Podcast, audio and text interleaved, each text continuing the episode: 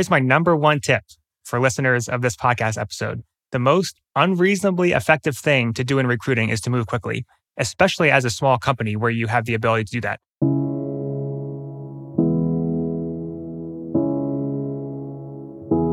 Hello and welcome to MetaMuse. Muse is a tool for deep work on iPad and Mac.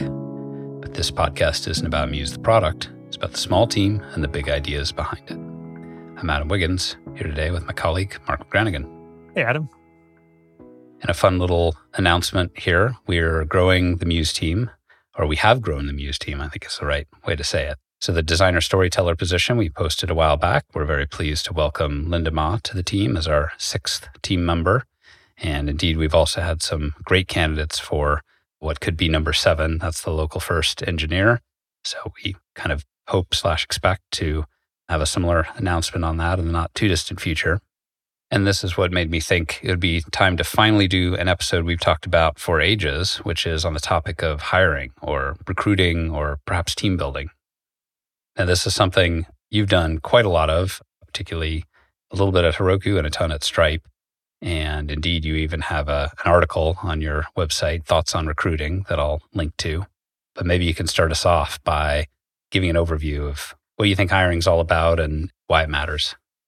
Wow, I have so much to say about recruiting, and it's hard to believe we'll even fit it all in close to one episode.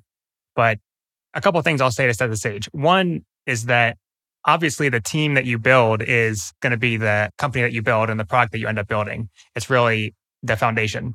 That I think is pretty obvious, but I think people often forget that. The other side of it is that this is a huge part of people's lives. If you work, say, at four years for a company, that might be 5% of your mortal human life, you know, spent much of your waking time spent there. And maybe it's a tenth of your career. So it's a really big deal on both sides. And I don't think that people treat it with the seriousness and importance and gravity that it deserves. Just kind of throw something up on Indeed and, you know, respond to the emails or whatever. I don't know. It just seems like such an important topic that really merits deep thought. It is certainly part of the Silicon Valley culture to say hiring is, for example, hiring is job one for the CEO. That might be a phrase that someone might bandy about. But I would argue maybe some of that ends up putting a lot of emphasis on the quantity of hiring and the speed at which you do it rather than the quality and the quality not just of the candidates in terms of how they fit the company, but the team that you're building and how it integrates and fits together and ultimately can do what you're there to do, which is, you know, build the product. Yeah, I think a big theme of this discussion is going to be holistically thinking about recruiting, hiring, team building, and zooming out a little bit. And it's not just about all the little tactics. It's really easy to get too zoomed in on that we got to keep in mind the goal of having an effective, productive team and considering all the things that can lead up to that. I think an important part of what we're talking about here as well is that we're obviously talking largely about hiring the technology industry, which is where all our experience is. But I think an important part of it is hiring creative people to create something that's often fairly novel in the world.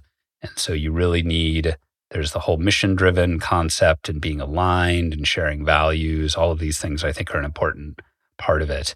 That's one piece of it is I think you really need to get people who are going to put their spirit into it in a way that it's not just do they have the skills. Right. It's a do their passions line up with the things the company needs.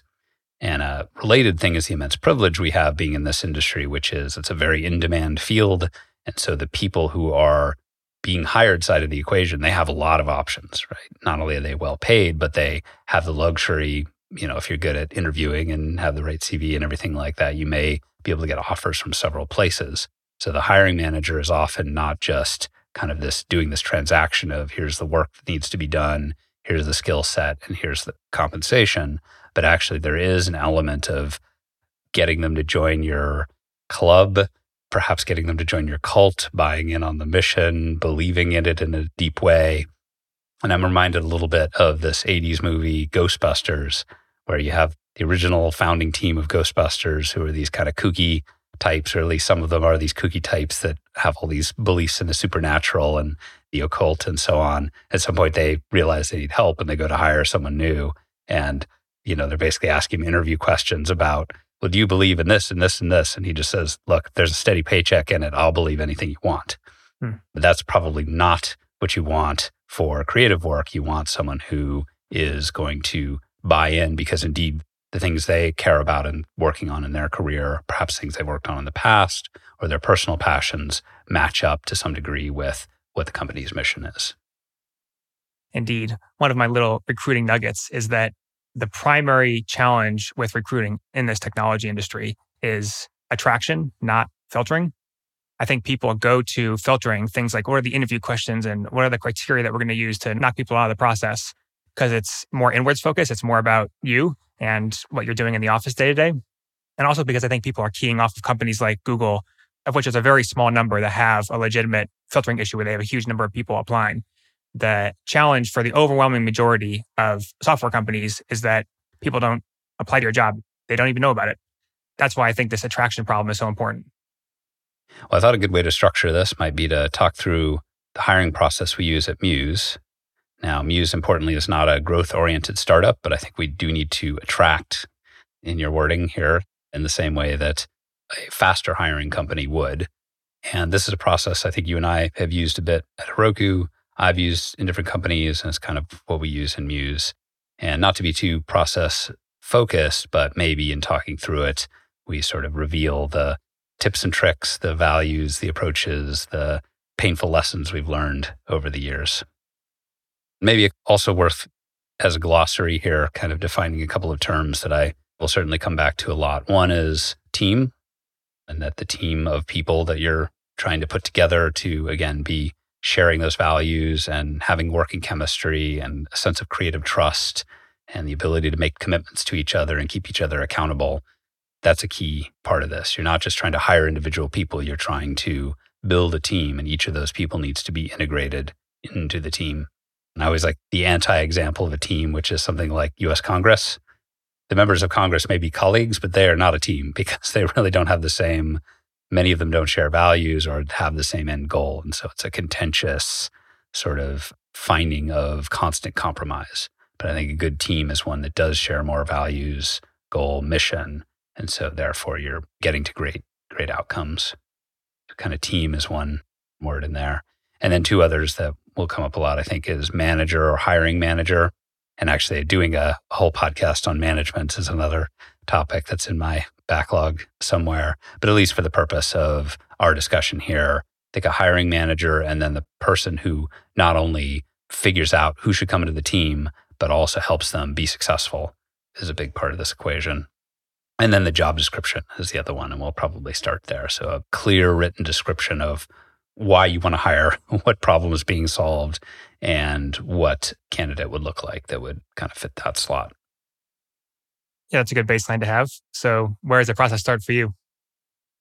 Yeah, well, number one is the hiring manager writes a job description. And obviously that starts with whoever is going to do the hiring kind of recognizing a need.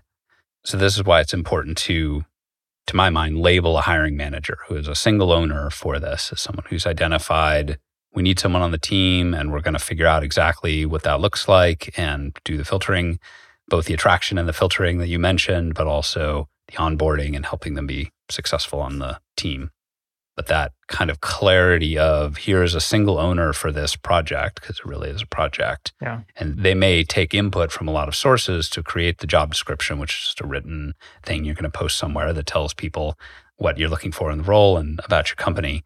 But that person is going to really own that whole process yeah and i'm a really big fan of having this alignment between the person who's eventually going to be responsible for the person's success on the team, all the way back to writing the job description and sourcing the candidates and running the interview process. I've observed that in large companies, this often gets broken up among a bunch of different people. Sometimes, you know, for d- defensible reasons, let's say, but you have the recruiter and the executive and the group manager and the manager and the sourcer and there's a zillion people and no one's really responsible. The candidate's bouncing around through all these folks and you don't get a strong, coherent, unified vision for what this job is going to be and why it's awesome. So I think where you can get away with it, having a more unified approach is the best. Yeah, I'm not a big fan at all of kind of recruiting in HR playing a big role, especially early screening. I understand why that specialization makes sense. I've worked with great recruiters and great HR people who are very good at what they do. And certainly they take the weight off of the team leads or hiring managers that may have lots of other responsibilities. They have their own specialized skills in some cases for just dealing with people and following up correctly and so on. But yeah, some more unified ownership, I think, creates a better experience for the candidate. And I think is more likely to make the whole process kind of be successful. What does a good job description look like for you, Mark? For me, it's effective in convincing the best candidates that they should begin a conversation. And let me contrast that to what I often see in job descriptions, which is speaking to sort of the median candidate and giving them as many reasons as possible not to apply. right? You don't paint a picture of why the job is compelling, why the teammates are going to be great, what they're going to learn, and you give this whole laundry list of you know so-called requirements, many of which are not even useful. So when I'm writing a JD, I'm thinking maybe I have a handful of people who are ideal archetypal candidates. Why, when they read this, are they going to be interested in speaking to us? And once they speak to us, you know, that starts a whole nother part of the process and we can almost forget about the JD in a sense. But you just want to get that first conversation. So it's again, it's about attracting the right candidates. And you don't need to really care about what weak candidates think. And you don't need to care too much about strong people applying who aren't exactly the right fit. That's a good problem to have. You're just trying to get some initial attraction from strong candidates. Yeah, being specific so that when someone who is the right person reads it and says, This is me, and feels compelled to apply, but also not so specific that you, as you said, repel people. The requirements section in particular is a dislike of mine, where it's, for example, three years of experience with a particular technology. But I think it's really a certain set of characteristics in the person's personality and the kinds of things they've worked on in the past and what they're drawn to and the types of problems they're good at solving. And certainly for a technical role, technology experience is, first of all, important to talk about, but secondly, helps people know what the position really is and helps define it. If it says you're a great Swift engineer, then you know that's going to help clarify a lot. But saying you have exactly this many years experience of, with a particular technology in the Apple ecosystem is a little bit too I don't know, just leads to disqualification for not a good reason. But then you always have this balance between you don't want to be too vague because then it doesn't speak to anybody. But if you're too specific, you disqualify potential good candidates. And in a way, you don't know who you're looking for, right? You're trying to like put this beacon, this attractor out into the world, and you have a vague idea. Hopefully, that idea is based a little bit on the exercise of dream candidates so this is something I like to do, which is okay, if you could get anyone in the world, even someone who's completely ungettable because they're a celebrity or they're busy with their own thing or whatever, who would it be? And if you get three, four, five of those examples and you look for attributes they share and you write down those attributes in the job description, that's very likely going to, in my experience, do the job you described, which is help attract those great candidates without having the specificity that repels people for no reason. And the flip side, by the way, of the industry not taking this recruiting process very seriously is that most jobs and JDs are actually not good. So if you have a really good job, if you're offering a genuinely good opportunity and you write a really compelling JD, you can actually pull a lot of people out of the woodwork with that. Absolutely. I always consider it a good sign when we get people applying who say, I'm happily employed. I'm not looking for a new thing in any way. But this was just so interesting. I just had to talk to you, something of that nature. One other thing I'll say about JDs, I do think the main role is outwards facing attraction. JDs also are helpful internally for getting the team on the same page about what this person is going to be doing. We were working through this recently with the local first engineer. We need to decide, okay, is this person going to be doing protocol design and distributed systems, or is it more like working on the client, the iOS client or the JavaScript client, or is it more like a just a pure backend Go engineer, or is it some linear combination, or is it choose your own adventure? And just having that conversation is good. And to your point about concreteness, you paint a picture about what success is going to look like and what they're going to be accomplishing, and that also is going to be you know, resonant and coherent with the team is expecting, which is good. Yeah, a hugely important part of the job description is what they'll be working on and as specific as possible. Past features, for example, that you shipped in your product that you can link to the blog post or some open source thing that says, here's the sort of thing we've done in the past that is similar to the sort of thing that we expect this role would do in the future. Incidentally, I think in working through this process with our longtime colleague Peter Van Hardenberg years back, he said something that stuck in my mind, which is he said, Ah, so I should think of hiring as being like looking for a new guitarist for my rock band. Yeah. I mean, I think there's a lot to that. And if you think a little bit more in terms of the skills matter, but you are looking for a, obviously the rock star idea is hackneyed, but someone who's really going to add something new to your unique team. And they're going to fill a specific skill, but you also don't want to be too prescriptive. And ultimately, you also want to find someone that, you know, fits in your vibe, fits in your style of music, fits into your artistic point of view.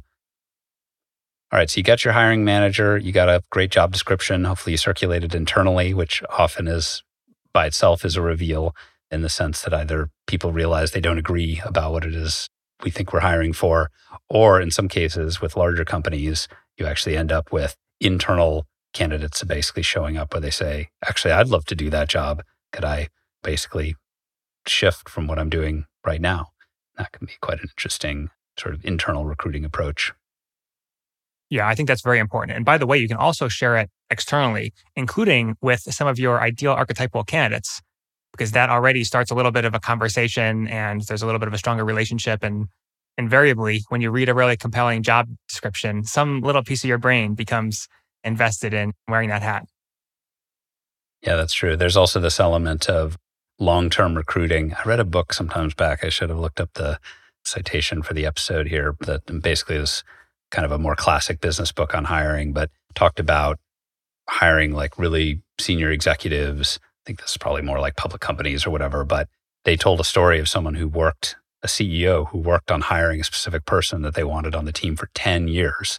Yeah. And it was the sort of thing like where every time the hiring manager would fly through the candidate's hometown, they would, you know, basically pay them a visit. Let me stop in for a drink. Let me pitch you why you should join the team again. They did this, you know, every year or two over the course of a long time. And eventually, because so much of it is about where the candidate is in their life, right? It really is about timing that when they're in a moment where they're thinking of something new or ready for a change, that's just really key.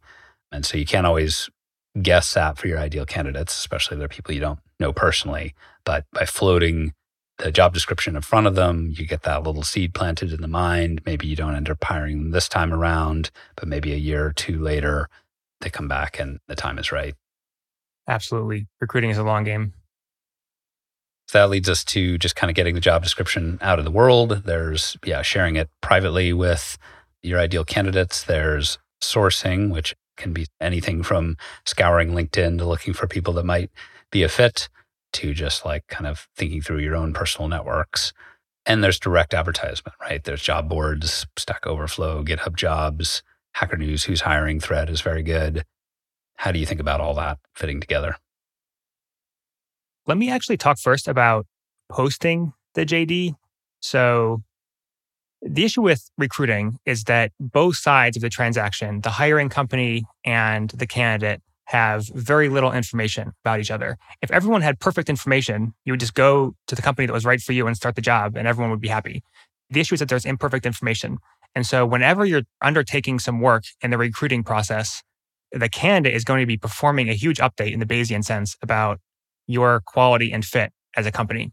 And this is why when we go deeper into the interview process, there's going to be so many important things there. But potentially the very first thing they see is a JD.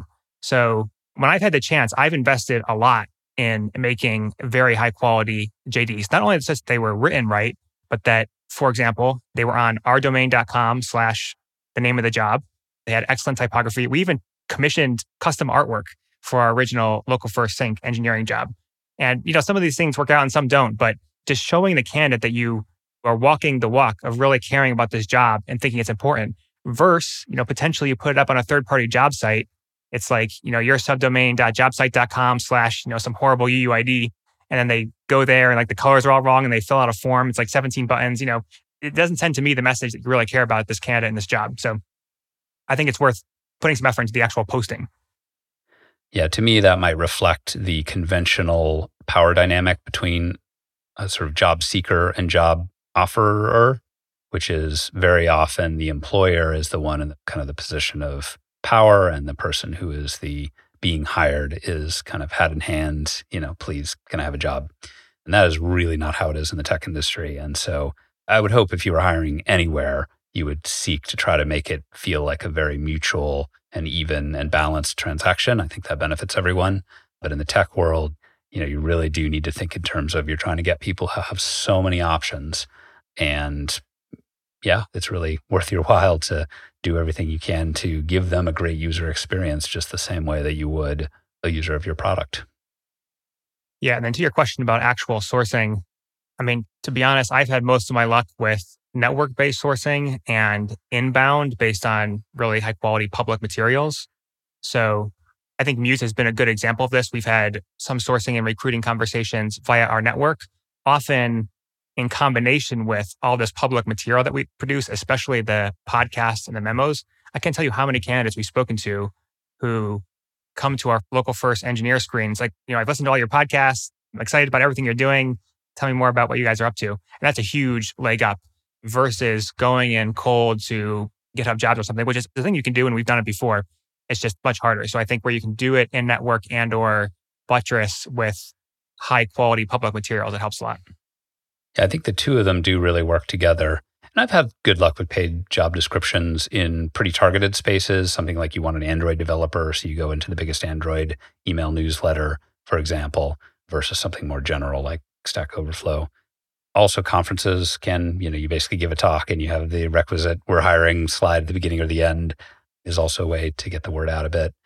Yeah, I think you need to tell people and you need to say it publicly and loudly. And that will get the conversations going in your network. Right. Right. So you can try to think of everyone you want to talk to and email them and say, here's the link. We're thinking of hiring. But it's really a lot better if you tweeted it a week ago. They saw it, kind of looked at it briefly in that half distracted state that many of us are in when we're looking through social media. They saw it and they're like, oh, you know, that's really interesting. And it kind of, you know, the seeds in their mind. And then if you email them a week later and say, hey, we were thinking you might be a fit for this, would you like to talk? And they say, oh, it's funny. I, you know, that's been in the back of my mind. And it basically opens the conversation more easily. So I think putting those two together is a really good idea. The last thing I'd say on sourcing candidates is that I do think outbound is possible. It gets a bad rap because it's often very spammy coming out of these large companies with just template emails and so on. But if you first make an effort to identify people who are genuinely a good fit, and then two, show very good proof of work in your outreach email. Like basically, it's not a template, it's customized to the intersection of their public profile and your job description. I think that's pretty reasonable. And I've gotten okay responses on those. Yeah, the bad version of this is the classic LinkedIn recruiter. I still get these. I see you have written open source projects on Ruby on Rails. I have a Ruby on Rails developer position that may be exciting for you. And they just clearly haven't looked at anything about anything I've been doing in the last decade. It's all very automated. Whereas, yes, if you say, hey, you know, I came across you via the work you did on this open source project, and I see you've been active on that recently, and I read more, you know, on your blog and saw that you're really interested in this space that we're working in. And I thought I'd run this by you to see what you think. Something like that can, at a minimum, just again plant a good seed or something like that rarely gives a bad impression and indeed can sometimes produce some good conversations now once you get to the filtering stage if you've done a good job you should have lots of candidates coming through right and i think it's important here this actually connects to a larger perspective i have on kind of systematic searches which i think can be applied to a lot of things in life whether you're looking for a university to go to or you know you're looking for a school for your kid or you're looking for a home to live in or something like that. And certainly it's true for job seeking and it's true for candidates as well, which is that I think it should be on both sides. A job seeker should be opening many conversations with many plausible fits and then using that to do their own filtering down to the best opportunities for themselves. And then on the other side, the employers should be doing the same thing. Yeah. And just to elaborate that, I think there's a benefit for the recruiting company on having some volume. I think you want at least five to 10 people on what you've called the initial screen stage. We'll talk about that terminology. Just because by having a little bit of volume, you basically get better at it. You get some practice and you start to better triangulate what you're actually looking for because of the conversations with the candidate. Yeah. For example, the candidate will ask, you know, am I going to be doing this or this? And like, oh, well, actually, that's a good question. You know, actually, it's more like this. You go update to GD. And then when you have a subsequent conversation, it's a little bit more dialed in. It's really important to know what you're looking for when you start and have clarity about that. But on the other hand, I do often get more clarity through those conversations and realize in some of the early interviews, oh, maybe what we're looking for is kind of too many skills mushed together. It's actually a little too broad, or maybe the other way around. It's actually too narrow and we should really pair it with this other thing. Or I'm kind of realizing there's really sort of two things we're looking for. Maybe it's worth pulling those apart into two different yep. job descriptions. You may discover that through the process. And even just the words that you use, because again, we're trying to find a resonant frequency with a candidate. And that can be made or broken just by what you call things. And so after you go through a few of these, you find that, you know, local first resonates better than distributed systems. Okay, well, now you can take that to your next session. Didn't we for the job post where we eventually got Adam Wulf? I feel like we even had two variations. Was there maybe like the systems engineer and the can't even remember what we had. We basically couldn't decide which one we thought would be more appropriate, even though we thought they would both fill kind of the same slot on the team. Yeah. And so we wrote two parallel job descriptions that essentially had them both out and we're interviewing for both of them, right? Yeah, that was a very interesting experiment. I remember one was systems engineer, the other one might have been iOS engineer. And like you were saying, they were for the same role. It was this idea of someone working on a very high performance, sophisticated iOS client. And we had one track that we imagined, which is we eventually hired Wulf with, which was more of a classic iOS developer who cared a lot about performance and systems thinking. And the other one was more like a game engine developer who was used to building up these systems from first principles and then would kind of, their novelty would be applying it to more of a consumer facing app. And that was a good example of how we just didn't get a lot of resonance with systems engineering. There's just not that many game engine developers out there, I guess whereas we were able to find more plausible candidates with iOS Engineer.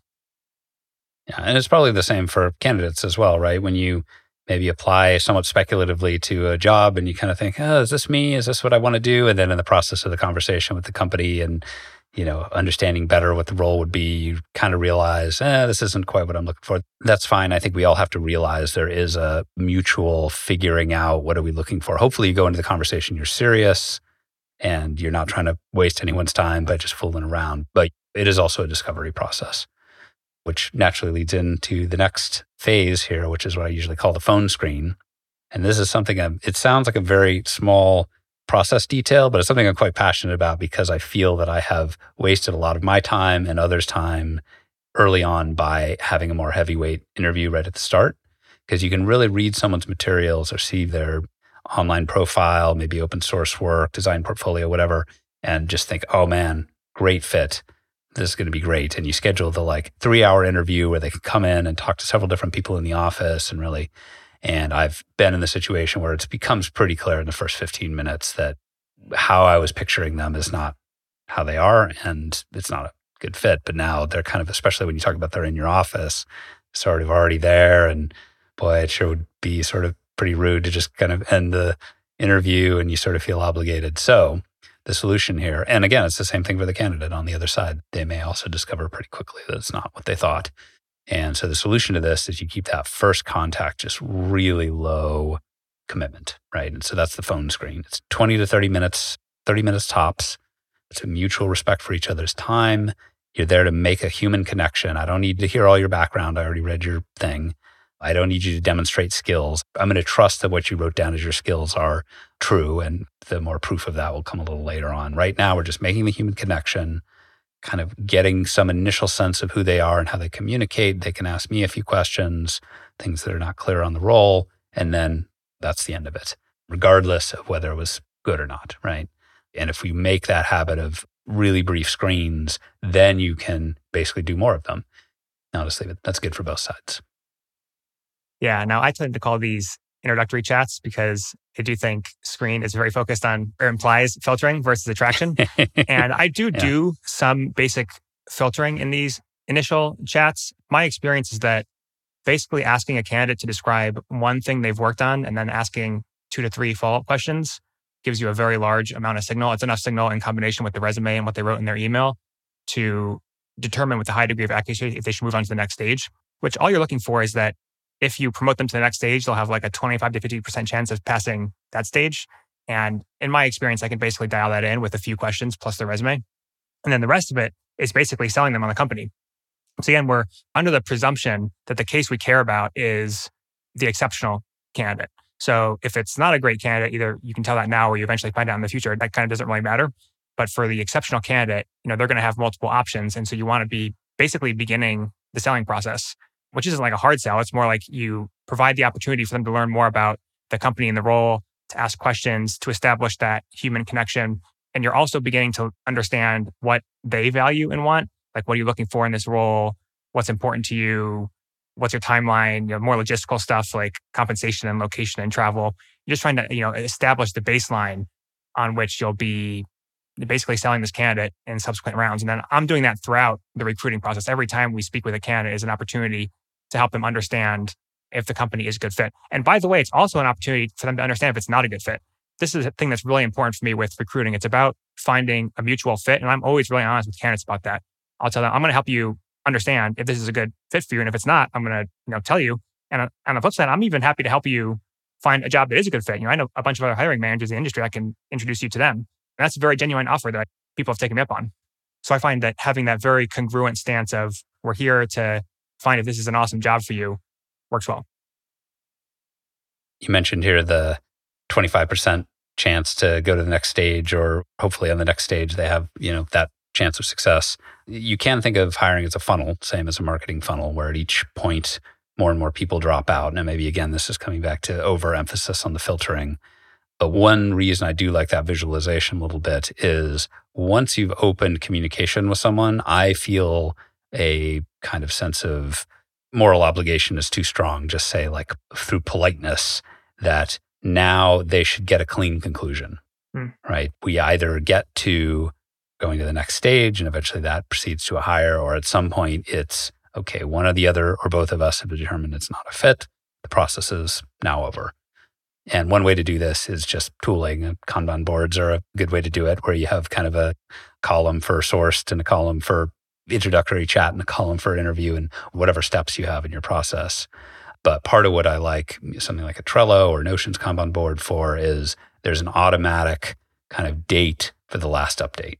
And so, it's my personal opinion, you really shouldn't let them set more than a week without an update. And again, this is partially politeness, it's partially a reflection of just you're hiring in an industry where talent is in demand. And if you don't keep that momentum up, they've got other opportunities. So I think a mistake I made at the very, very beginning of my hiring process, and I've seen lots of other hiring managers make, is the solution for people you don't want to continue with is you just ghost them. Yeah. And of course, that's easier to do because it's like sort of hard to write that email or whatever it is where you say, listen, based on what we know so far, this isn't a fit. So, you know, good luck and everything. It's kind of hard to write that email in a way, but I think you really owe it to them. Hopefully, candidates feel that same way. If they decide I'm taking another opportunity or based on our last conversation, it's not a fit, they can do the same thing. Yeah. And it's not just a matter of politeness, it's a matter of effectiveness. Here's my number one tip for listeners of this podcast episode. The most unreasonably effective thing to do in recruiting is to move quickly, especially as a small company where you have the ability to do that. So, for example, on these initial chats, if the candidate is obviously very strong and I know that they're going to move to the next stage, I'll just tell them at the end of the call, this has gone great. We'd like to interview you. And I'm going to send you an email right after this call to schedule it. And likewise, you can do that on every step of the process. Ideally, you try to do it the same day. Like, so for example, if they have a starter project presentation, we'll talk about the team meets and you basically make a decision right there and you email him or her right then. And often because of time zones or whatever, it needs to be the next day. But I see all these companies, they take like a week to respond. And meanwhile, the candidate is like, they're hired, they're started at the new job. Then they get this email a week later. You know, it's like, we're advancing you to the next stage. Well, that's too bad. Yeah. So then you've got kind of interviewing and pilot projects or starter projects. And I think interviewing is an area that has been given very extensive coverage by kind of blogs in our industry. So I don't know how much time I want to spend on that, but I would be curious your take. Well, it's funny you say that because I think interviewing in our industry is like is completely broken and backwards. And there's a bunch of cargo culting and mysticism and, you know, superstitions around interviewing, but there's very little first principles thinking about what is effective. So I think it's worth talking about. Yeah, well, my take is it's a scaled up version of that introductory chat slash phone screen, which is getting more in depth, really trying to understand what drives them, what they've spent their time on in the past, where they want to grow in their career, and then telling them about your company and what the role is and what the exact team is and what they would do there and trying to just get more and more, as you said, information for each side in order to just make it really obvious wow, this is such a compelling fit. Everybody's excited. Let's go forward. Or, yeah, to reveal that that fit just isn't quite there. And that, of course, includes also the logistics that you already mentioned, which is things like compensation and availability, right? It may be that you're really eager to hire someone basically right away. And there's someone who says, well, you know, I'm on this project that's wrapping at the end of the year. And after that, I'll be thinking about a new thing, or vice versa. Maybe you're on a longer cycle. And obviously, compensation is something that can vary really wildly, both cash, equity, basis on which it's paid, you know, kind of salary versus freelance. Now you've got, you know, four day work weeks are becoming more popular. And for example, in the Muse team, we have a mix of folks doing different total amounts of working time. So you would just want to make sure all that makes sense. And so it's this constant exchange of information, and you're just trying to get the time necessary to get that exchange happening, as well as just finding that basic ability to communicate and whether you just sort of yep. get along reasonably well. You don't have to be best friends, but you do need to find a good way to communicate and a good sense that you're on the same page. And again, coming back to those shared values, shared working style, passion for the project area, and so on. Yeah, and I think that's all good for the what I would call the conversational piece of these interviews. I do also typically look for a sort of subject matter or skills piece of the interviews. And here's my theory on interviewing. The best predictor of future performance is recent performance doing the same thing, which sounds so simple. And then you have these multi billion dollar companies doing interviews that have absolutely no relation to the actual job to be done. So, in order for me to get this information, I like to use two approaches. One, which is basically the interview, and one is the pilot project that we'll talk about. So, with the interview, I do work history inquiries. Now, yes, you get some sense of work history from the resume, but often this is names of like companies and maybe projects. It's very high level. So, what I ask candidates to do is just describe to me what you personally accomplished in your last one or maybe two jobs. And the thing is, the candidates know this question is coming. So everyone has a prepared answer for the first question. The trick is you can't prepare arbitrarily deep in the discussion tree. So just keep asking follow up questions. Okay, you said you solved the latency issue with the API. Tell me how you did that, right? What was the before and after? You know, were you measuring the mean or median or percentiles? You know, why? And you just kind of keep going down. And my experience is that that's extremely revealing on how a candidate operates and how effective that they've been. I mean, honestly, I've spoken with candidates who they have a pretty nice looking resume, but you ask them about what they've personally accomplished in the past several years, and it's kind of hard for them to come up with something specific. Meanwhile, sometimes you speak with candidates and they're just like knocking off stuff that they've done, that they've personally accomplished, that they help their team accomplish. It's very concrete. It's customer impacting, it's business impacting, right? There's all kinds of things that they've done. So I find that that's very effective on the interview piece. Now, the downside of that, going back to our original theory of interviewing, is that that's not going to be exactly the same type of work and especially the same type of work environment as your company. And it is definitely a little in the past. So that's where the pilot project approach comes in, which we'll talk about next, I assume.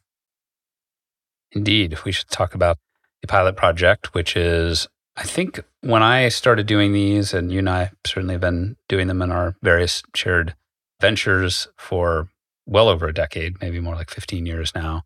They were quite unusual. I got a lot of surprise, both from candidates, but also from others in our company who would say, well, is that the best way to do this? And it also costs you money, depending on how you do it. But for me, it's just absolutely the way to find out what it is really and truly like to work together. There's actually an older blog post on this just called Eight Simple Rules for Dating My Business. this is on the Thoughtbot blog.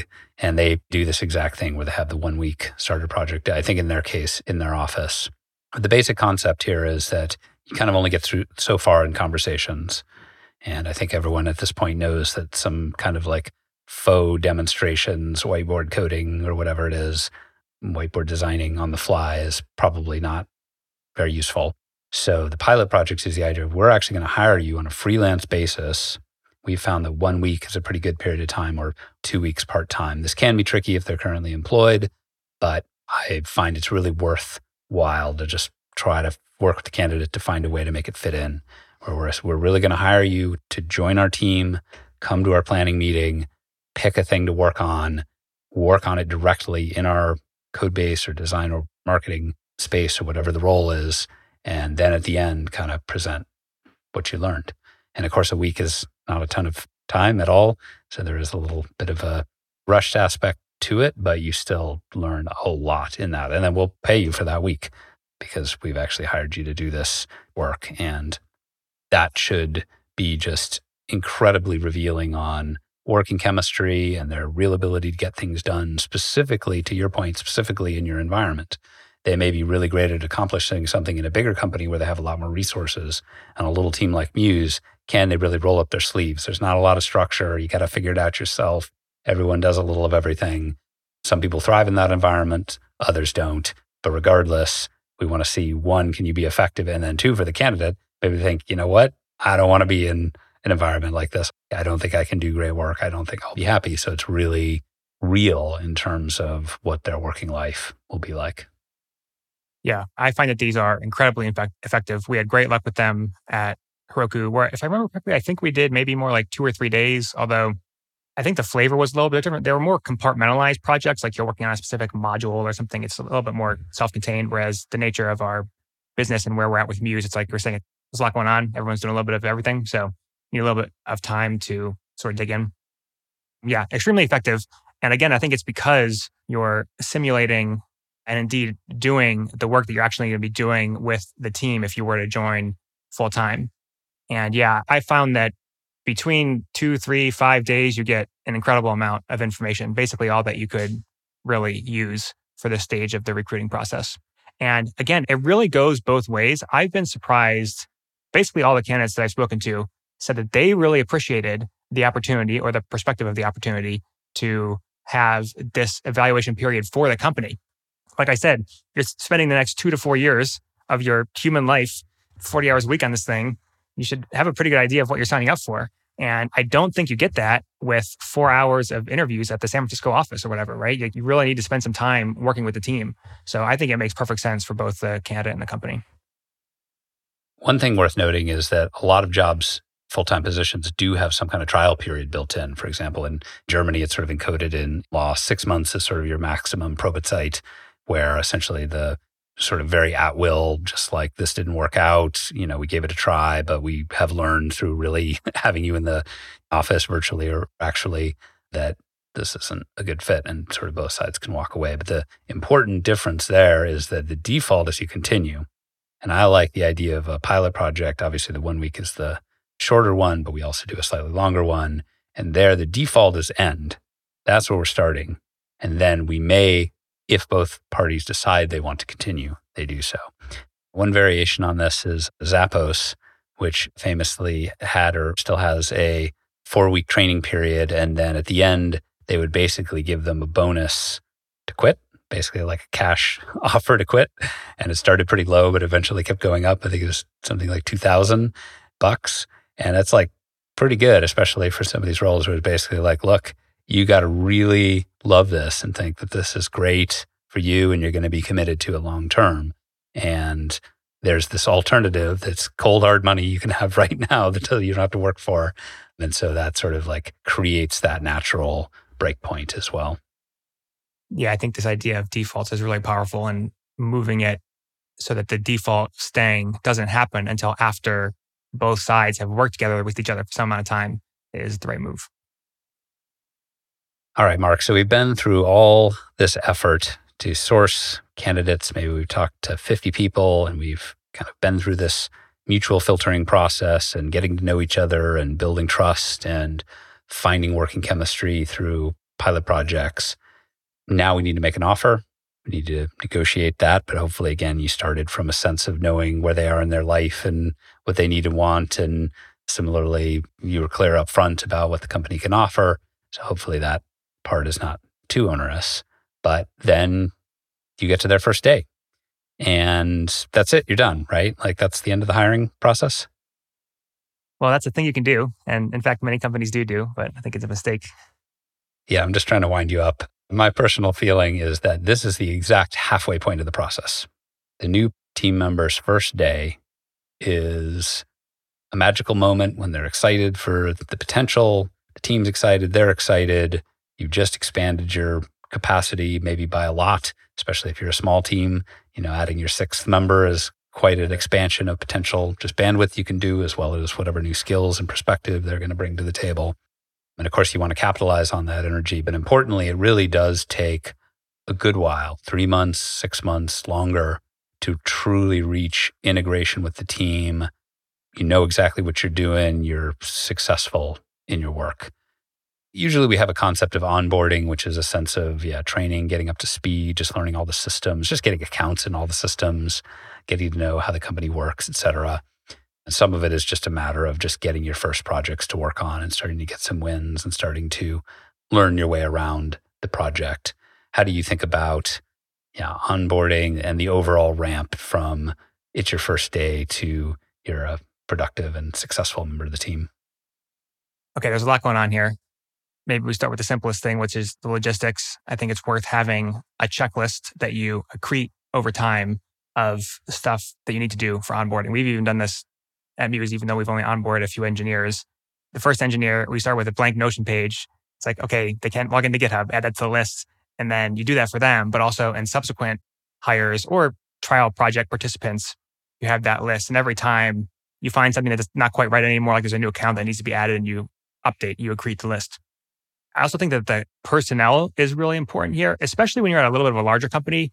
It's kind of different now with Muse, but I found that when you have a large enough team that you have a hiring manager who's like a full time manager, it helps to have two people involved, named people involved in onboarding. One is obviously the hiring manager, who's going to be responsible for a lot of the personnel and HR and logistics stuff and the overall success and development of the new hire.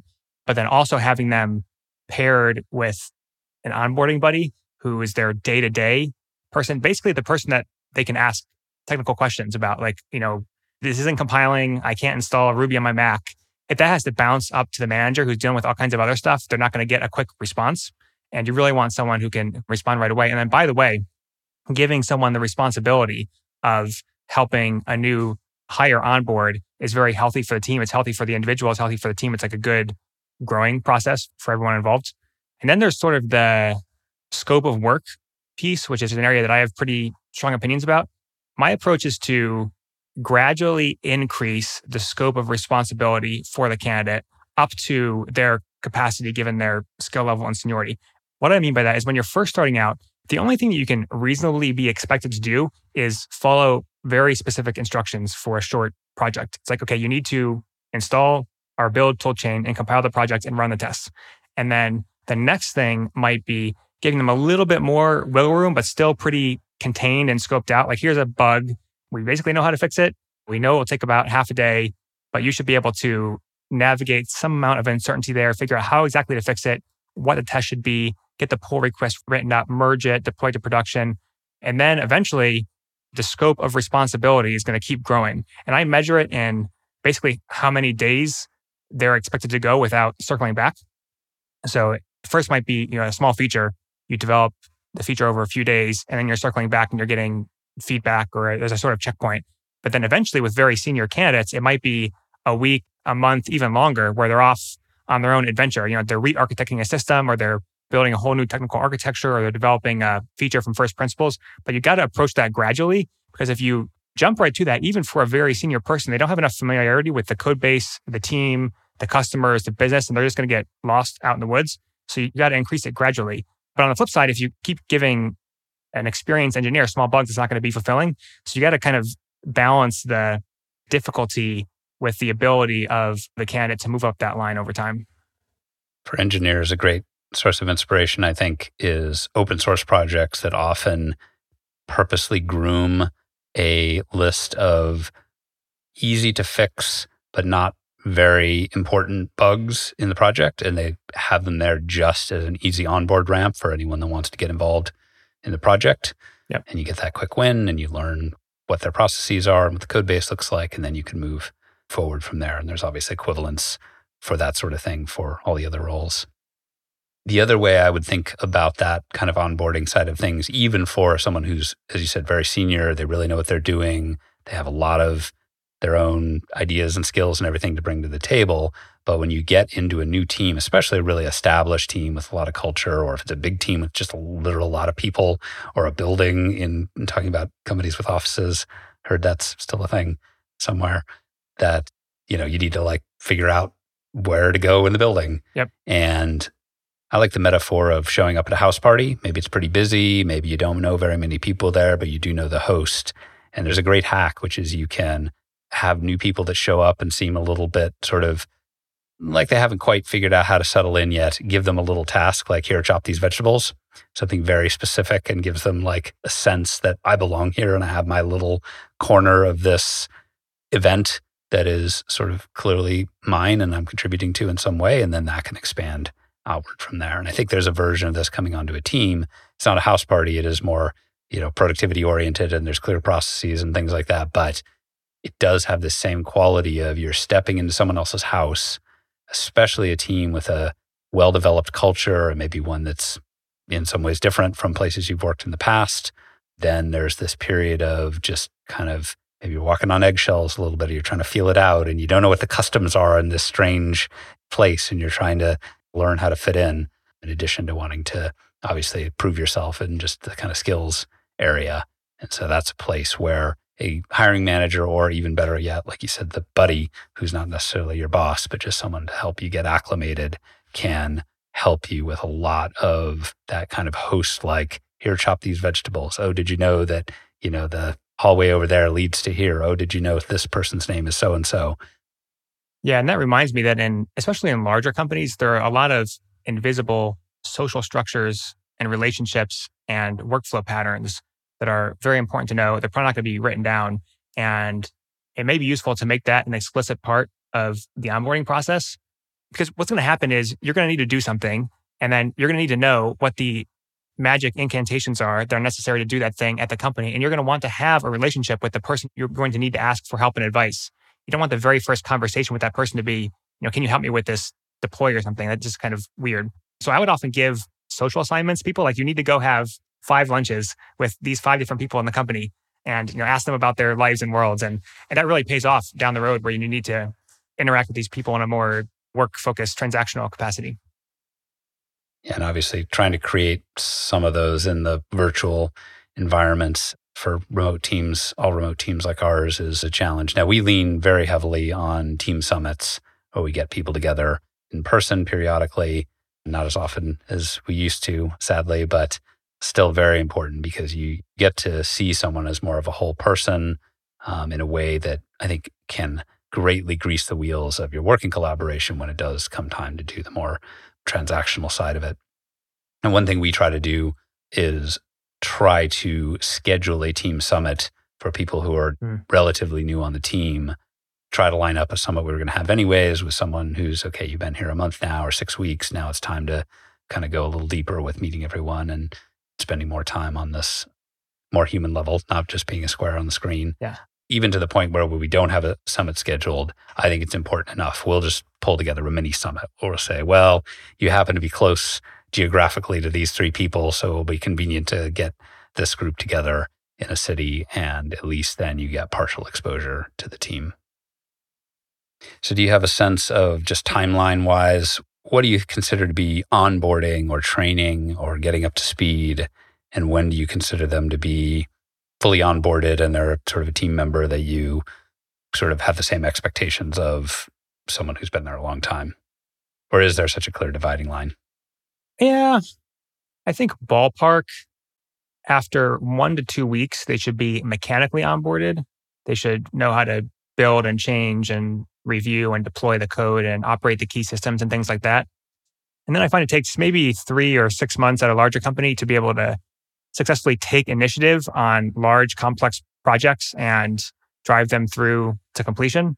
And for a lot of people, that's sort of the plateau. And then often, though, for executives, it might take six, 12, even 18 months before they've built up all the relationships and capital to be able to execute effectively. So it kind of depends on what your goal is, but those are some ballparks.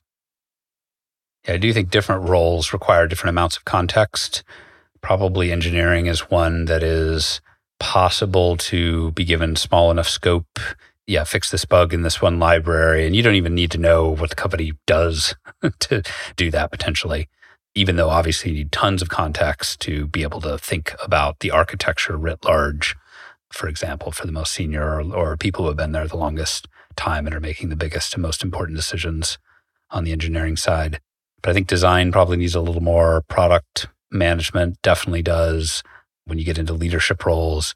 And typically, people hired into more senior leadership roles. I mean, it's always tough in various ways to be, for example, a new CEO at an established company. But the standard technique that a person who's good at this sort of job will do is really not do anything to exercise their authority for could even be months. They're really just listening. They're just going to meetings. They're meeting people. They're listening to everything that's going on so that they can form an understanding of the whole organization, what the problems are, what the strengths are, start to build those relationships, et cetera, before they come in and start making moves.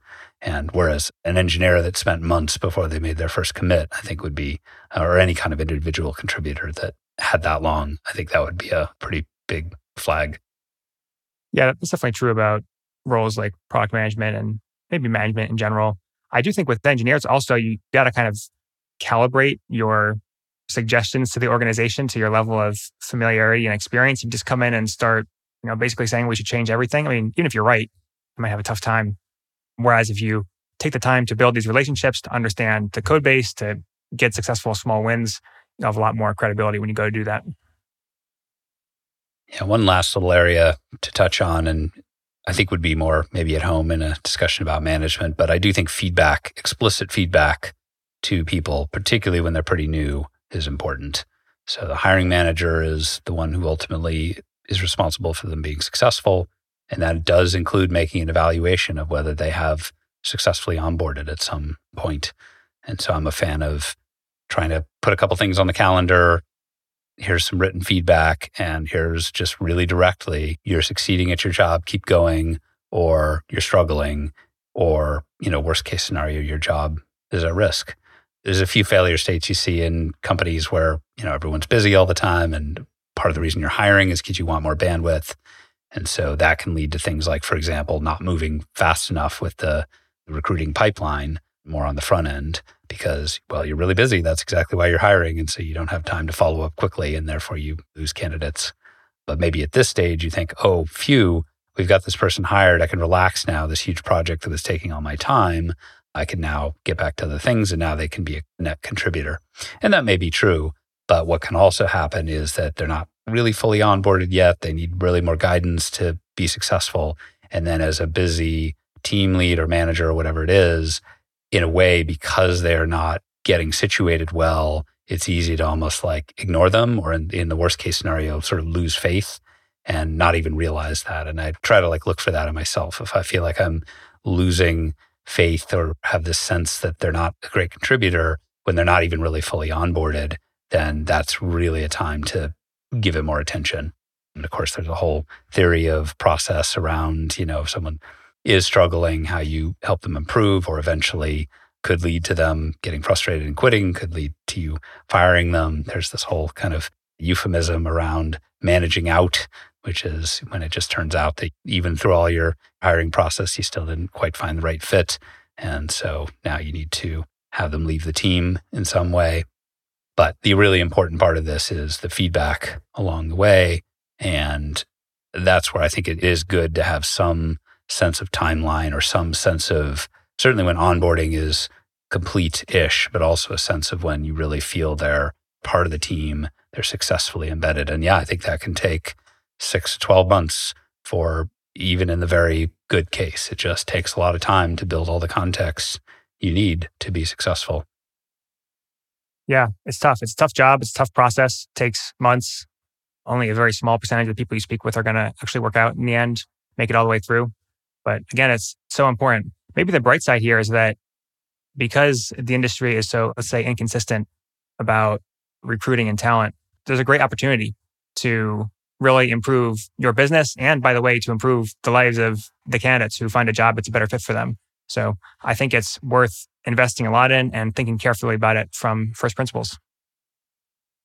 Yeah. And for me, coming back to fitting into something holistic, that you're really building a team, not just hiring or recruiting this one person. And for me, that comes back to kind of something very core to why I'm in this business at all. Of course, I want to make great products that say something unique about the world and hopefully improve the state of software and computing and the internet in some way. And I want to serve customers and have a functioning business. But really, a huge part of it for me is the feeling of being on a really functional, high impact team that shares values, that trusts each other, that has a balanced set of skills that all work in tandem together. And just that feeling of cranking away on that shared goal. And then you're all pushing hard and sweating and in some cases, not quite working late nights, but let's say just like putting a lot of your spirit into it, a lot of your mojo into it, and then having that result in that kind of Christmas morning feeling when you go to ship a new feature or a thing you've been working on, and that sense of we did it together, and that sense of being a team is a huge part of what I'm in it for. Right on. Well, let's wrap it there. Thanks everyone for listening. If you have feedback, write us on Twitter at MuseAppHQ or via email hello at museapp.com. And Mark, it's been a fun journey so far getting to six. And, you know, we're a slow growth team, but maybe seven or eight or even nine is in our not too distant future. And on one hand, I like being a small team, but on the other hand, you know, having new people show up to your party is a lot of fun. Yeah, here's to it.